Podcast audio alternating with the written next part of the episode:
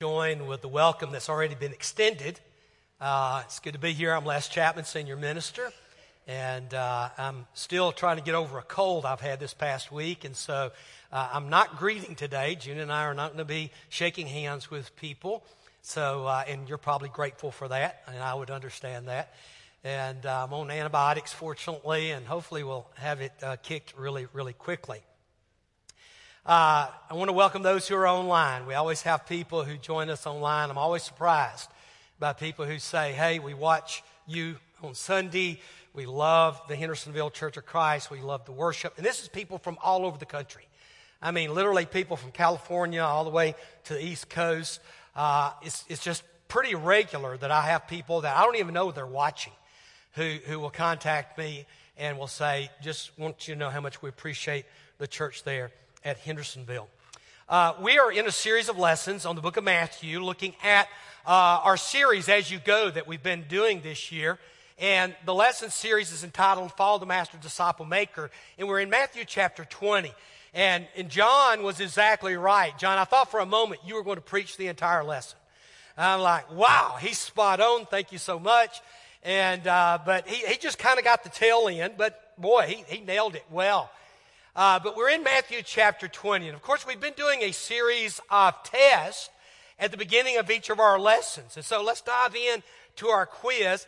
And let me remind you once again why I, why I am urging you to, to try and memorize what's in the various chapters of Matthew. If you learned the story of Jesus in the Gospel of Matthew, then you know the story in Mark and you know the story in Luke. All three follow the same chronology of the life of Jesus. John's different. Uh, John, after reading the three Gospels, writes his Gospel. At least that's what the church fathers tell us. And I've oftentimes described John's Gospel as the Paul Harvey Gospel. He tells the rest of the story. For those of us who are older, we remember Paul Harvey. And he would tell a story and then said, Now, let me tell you the rest of the story. And that's what John does in his gospel. So let's look at Matthew. And we begin with question number one. And I have asked this question not every week, but many of the weeks that we've been doing the question. In what chapters do you find the Sermon on the Mount? The example, I mean, perfect example of what Jesus preached during his ministry is found in three chapters of Matthew.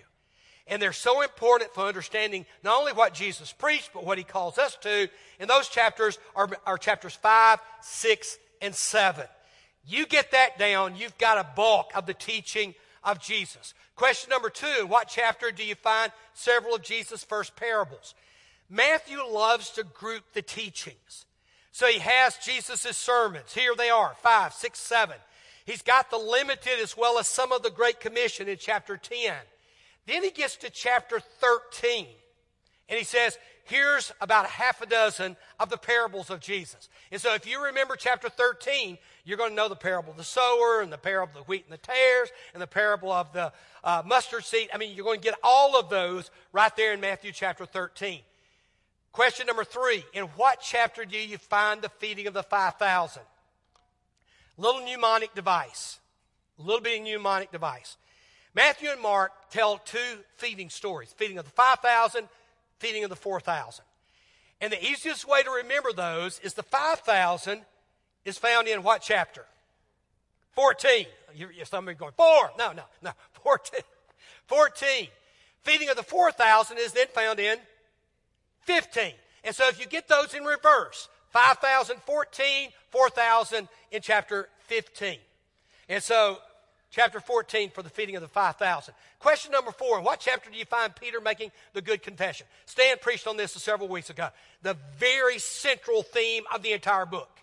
This is the hinge on which the entire book turns. And Stan talked about that when he presented his lesson on it, found in chapter 16, right in the very heart of this important book. And then finally, question number five, based on last week, in what chapters? Notice I put plural up there. In what chapters do you find Jesus teaching about divorce? Because Jesus actually speaks on it, and Matthew records it twice in, in his gospel. A lot of times we miss the first one. The first time it's found over in Matthew chapter 5 in the Sermon on the Mount in the series of You've Heard It Said, but I say unto you, where Jesus uses about six illustrations to dive deeper in what it means to follow the commandments of God. And so you have chapter 5, and then last week, chapter 19. Now, today we're on chapter 20. And what a chapter it is. Wow. Uh, it begins by going back to chapter 19. At the end of 19, Peter is questioning Jesus about what the apostles are going to get since they have left everything and followed him. Notice the question. See, we've left everything and followed you. What then will we have? What's our reward? Because we've given up everything to follow you. And Jesus, hearing maybe anxiety, maybe concern in Peter's question, responds by saying, Truly I say to you, in the new world, notice the way the ESV translates that. In the new world. Greek word there is pelagian, uh, palingenesia. It's a compound word, only found twice here and over in the book of Titus. But it means in the world to come or when Genesis happens again. Palin, again, Genesia, Genesis.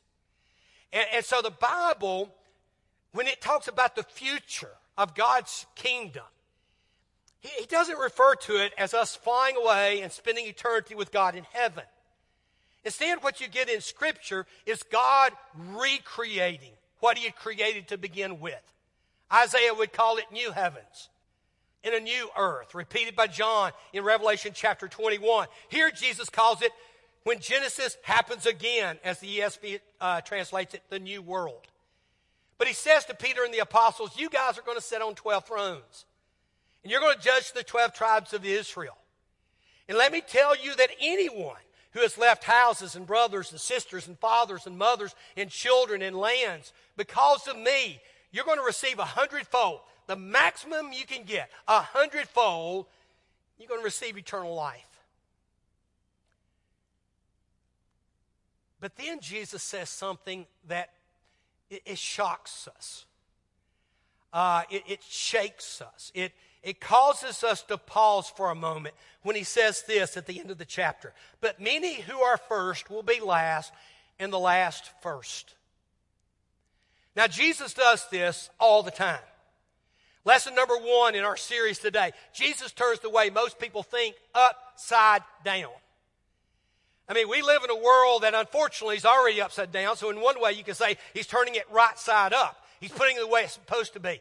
But Jesus says, listen, if you want to be first, then you're going to have to be last because the last are the ones that are going to be first. And you're like, wait a minute, what? And he's going to use several other illustrations contrasting opposites by saying that if you want to be great, for instance, you're going to have to be servant of all. We'll look at that here in just a moment. And with that comment, Jesus goes immediately into a parable. I consider this parable one of the most important parables in all the Bible, only found here in Matthew's Gospel. But Matthew's going to teach us something about what it means to be last in order to be first. But it's the underlying lesson of grace that Blake mentioned just a moment ago that is so important in this passage. And let me tell you, this parable of Jesus runs against everything that seems fair in, in the American world that we grew up in. So listen to the story. For the kingdom of heaven, God's coming rule, new creation, is like a master of a house who went out early in the morning to hire laborers for his vineyard. In the ancient world, a lot of people were day laborers. They would go to a central location, usually the city square, and then people who needed workers for that day would come out early in the morning and start hiring people. Now, that still happens throughout the United States. Probably not in Hendersonville, okay? I don't know where anywhere in Hendersonville you can go and, and hire day laborers. But boy, in a lot of places in, in the world, as well as especially farming communities here in the United States, you have day laborers. They'll show up at a place, and then somebody will come out, and, and you'll hire different ones from the group to go and work for them that day, and they're paid day by day. That's the way it operated. So the man goes out early in the morning, probably around 6 o'clock in the morning, to hire some people because it's time to gather the grapes. Okay? Hot time, summertime grapes are coming in. And so he goes out, and notice what he does. Now, very, very important. I can't emphasize this enough. Notice what's in yellow. Don't forget it. It's absolutely essential for understanding what's fixing to be taught. He goes out, he hires some workers, and they agree, he agrees with the laborers for a denarius a day. Now, a denarius a day was the standard wage in the first century. Soldiers were paid a denarius a day. Okay? So this is just the standard payment for someone who would work a full day. And so the master goes out, he, you know, picks the people he wants to work, he shakes hands with them, agreeing that at the end of the day, they're going to get the standard wage for a day's work. All right, keep that in your head. And so he sends them out into the vineyard.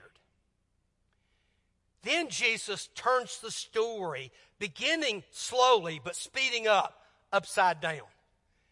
And going out about the third hour, nine o'clock in the morning, about it 45 minutes ago, he saw others standing idle in the marketplace. And to them, he says, You go into the vineyard too. But look at the yellow. It's not the same as what he said to the ones at six o'clock. Three hours later, he simply says to them, Whatever is right, I'll give you. Now, the question that's going to become important here in just a minute is what and how do you define the word right? Whose definition are you going to follow? And so he goes on from there, going out again about the sixth hour, 12 noon, and the ninth hour, 3 o'clock. He did the exact same thing. The master goes out at 6, he hires workers, they shake hands, denarius for the day. Then he goes out at 9, you go and work, I'll pay you what's right. Then he goes out and he hires people at 12, at 3 o'clock, and then watch what he does. And about the 11th hour, 5 o'clock in the afternoon, 5 o'clock in the afternoon, you work till 6, okay? 12 hour day.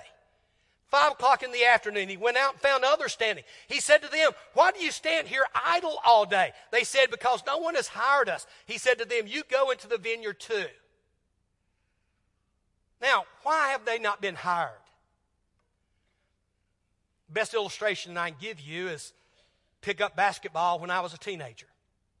I don't know how many of y'all played pick up basketball. You, you go to PE class, you know, the coach would come in. All right, guys, we're just going to play basketball. Bob, Tom, y'all are going to be the captains. Everybody else line up, and y'all pick your team.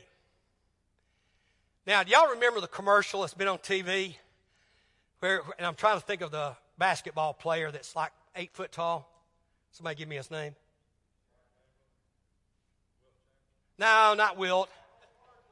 Charles Barkley. Charles, y'all seen the commercial with Charles Barkley? Where he's out there and the little girl's picking, you know, the, her basketball team and she looks at Charles Barkley and says, I'll take Barkley. And he said, I knew I was going to get picked. You know, Charles Barkley, of course he's going to get picked. I'm five foot six. I can't even bounce a basketball, much less shoot one. I mean, when they say, Can you do a layup? I go, Yeah, I lay up every morning, late as I can. I mean, you know. And so when I was in high school, I knew I was always going to be the last one chosen. I mean, that's what happens to you. There are certain characteristics about you that when someone's hiring workers, you're going to get skipped over. I don't know, I, don't know if they were if they were too old. I don't know if they were too young. I don't know if they were too frail. No one had hired them. And the master comes out at five o'clock and hires them. And they go into the vineyard. And then the six o'clock bell rings. And notice what the master does. When the evening came, the owner of the vineyard said to his foreman, Call the laborers and pay their wages, beginning with the last up to the first. Start with the guys hired at 5 o'clock. And then we'll go all the way to the ones hired at 6 o'clock in the morning. And so that's what he does. And here's my question to you What would have been a fair wage for the workers who only worked an hour? Let's say a denarius today would be worth a hundred bucks. 100 bucks for a day's wages. I don't know if that would have been equal to back then, but let's just say it was. If a denarius is worth $100, that is 12 hours of work, you're going to get paid 100 bucks. What does one hour of work deserve? $8? I mean, you, I mean, what's fair? This, these people have worked one hour of the day. What is a fair wage for them? See the problem you run into? Because most of you know the way the story is going to go. You've heard this story and you're like, yeah, but that's not what Jesus does. That's exactly right. I mean, it causes us to stop for a moment and go, what in the world's going on? And when those hired about the 11th hour came, each one of them received a denarius. They received $100. They've worked an hour. And they're getting $100? Yes. And then notice, now when those hired first, the parable, Jesus just skips the guys at 3 o'clock, 12 o'clock, 9 o'clock. He skips all of them. Goes to the ones hired first. They thought they would receive more, but each of them also received a denarius. And now you know the problem. I've worked 12 hours. They picked me at the very beginning. I've worked all day. I've borne the heat of the day, and you're going to pay me the same you paid those that worked only an hour? I mean, you look at them. We've borne the burden of the day. We've borne the scorching heat, and all you're paying us is a denarius? Lesson number two grace isn't fair. Grace isn't fair. And a lot of us have a trouble with that, far more than we realize. We, we serve a God of where we make an agreement. I mean, somebody comes to me and say, Leslie, I want to be saved. What do I have to do to be saved? Here's what Jesus said. He that believes and is baptized will be saved. That's what you got to do to be saved. I mean, I need a denarius. What do I need to do to get a denarius? If you work with me from 6 to 12, I'll pay you denarius. There's the deal.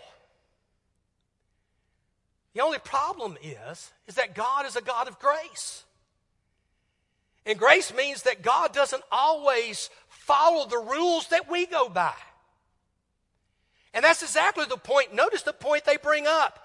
And by the way, before I get to that, what should we be paid spiritually if we calculate all the years we've served God? Ryan Shepard talked about this morning how that he's been taking communion for, you know, 52 years, was it, Brian? I think I've been taking it 53. I'm, I'm a year older than him. We were baptized, both of us, when we were about 11 years old. And yet God looks at me and says, You think that makes you deserve what I'm giving everyone? Because the wages of sin, which I've been guilty of, all of us have been guilty of, is actually death. It's only the gift of God, it's only the grace of God that gives us any chance for life. Friend, I am doing you no wrong. Did you not agree with me for a denarius? I mean, we shook hands. We shook hands. And if you work all day, I'll pay you a denarius. Take what belongs to you and go. Look at his attitude. He said, The problem with you, I choose to give to these last workers as I give to you. Am I not allowed to do what I choose with what belongs to me? Or do you begrudge my generosity? Brothers and sisters, we cannot judge the world by the American system of work. It'll fail us every time. God doesn't operate that way. He operates off a system of grace, which is never fair. And as I tell people all the time, when we get to eternity, there's going to be a lot of people there that we don't think deserve to be there. And there's going to be a lot of people we thought would be there who's not going to be there. And we're going to say, Is this fair? And God's going to say, Do you begrudge my generosity? We need to let this parable sink in. Because this parable speaks to us a lot more than we realize. We don't need to be people judging how God distributes His grace. And so when people say to me, Hey, if I only go and work one hour a day, what's God going to give me? I don't know what He's going to give you. Because you see, I think if Jesus went and told the story again, and he told the story about the guys who were hired at six, and they said, Well, I'm not going to work all day if he's going to pay everybody a denarius. Tomorrow I'm going to show up at five o'clock. You think the master would pay them if they showed up at 5 o'clock a denarius? You see, a lot of it has to do with the heart of the individual and the heart of the master, knowing the heart of the individual. So the last will be first and the first last. Jesus goes on from there and he tells for the third time what's fixing to happen to him.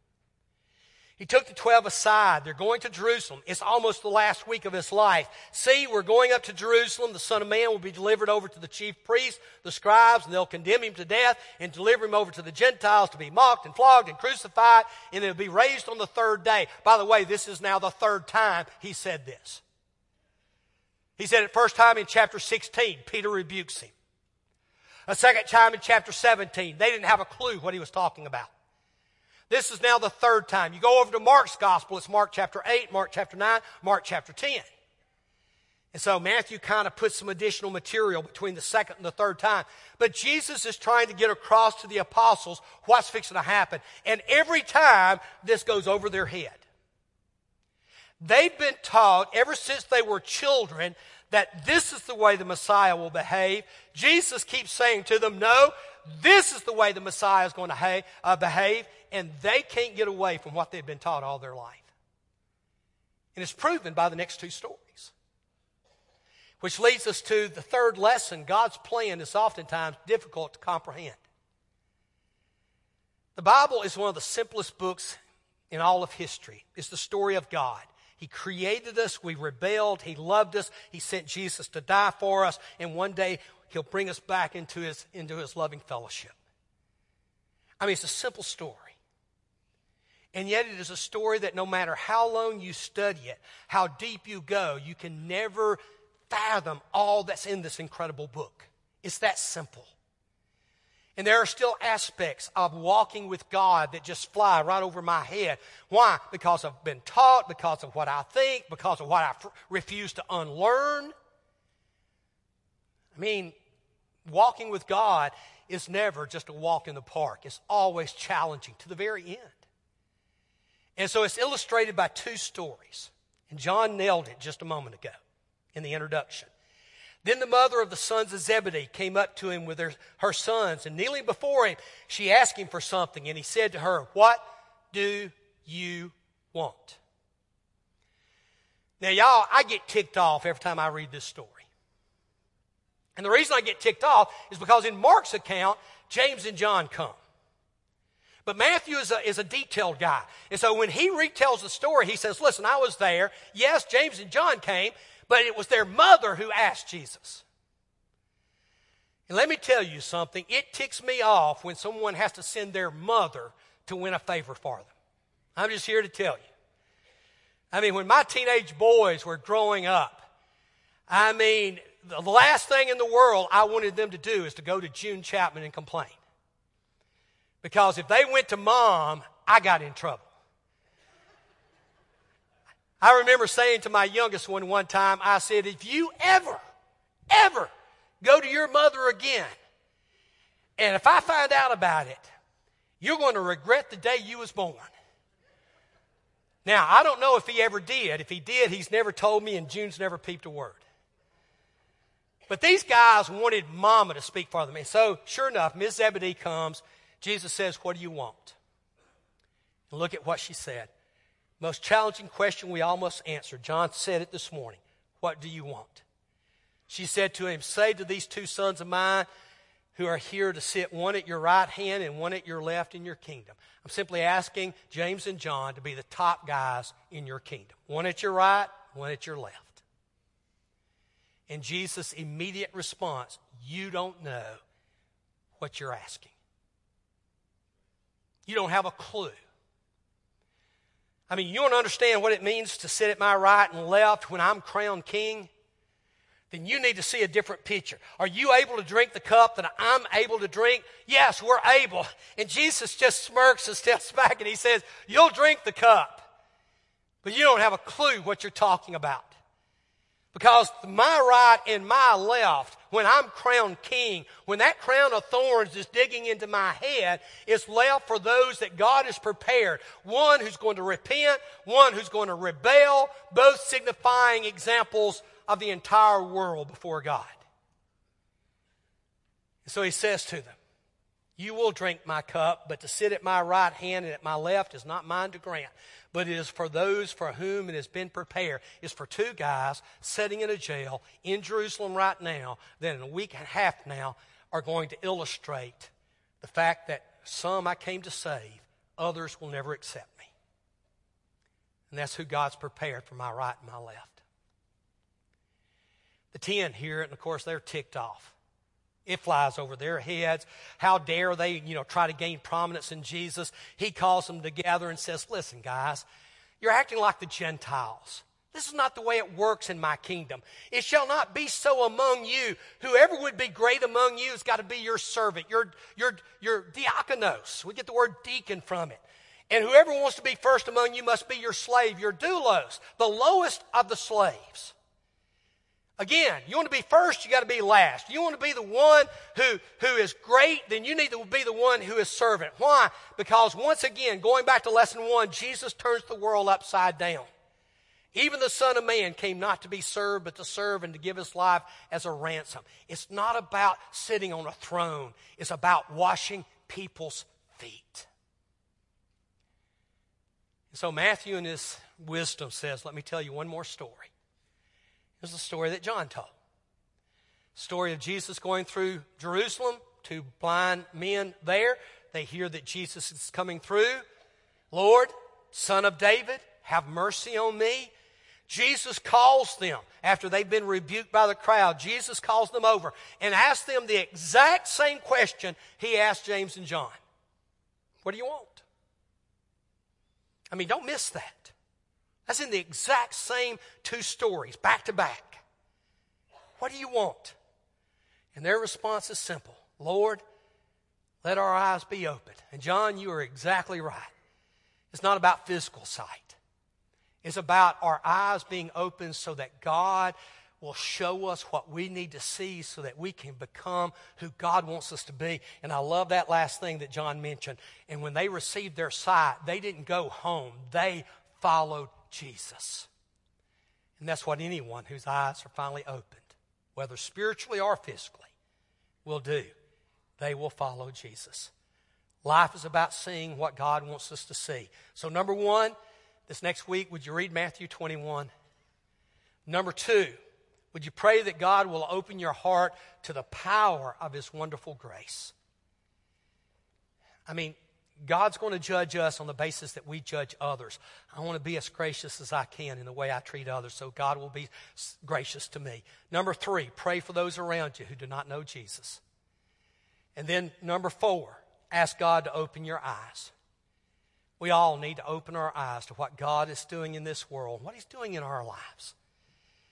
And if your eyes have been opened this morning, we have shepherds who are going to be going to the walls. Some will be upstairs, some in the back foyer. They've got elders names on, on their uh, nameplates there. Just go to them. If you need to be baptized, they'll arrange it. If you need prayers, they'll pray with you. They're here for you. Please take advantage of that. You can go right now. Let's go. We stand and sing.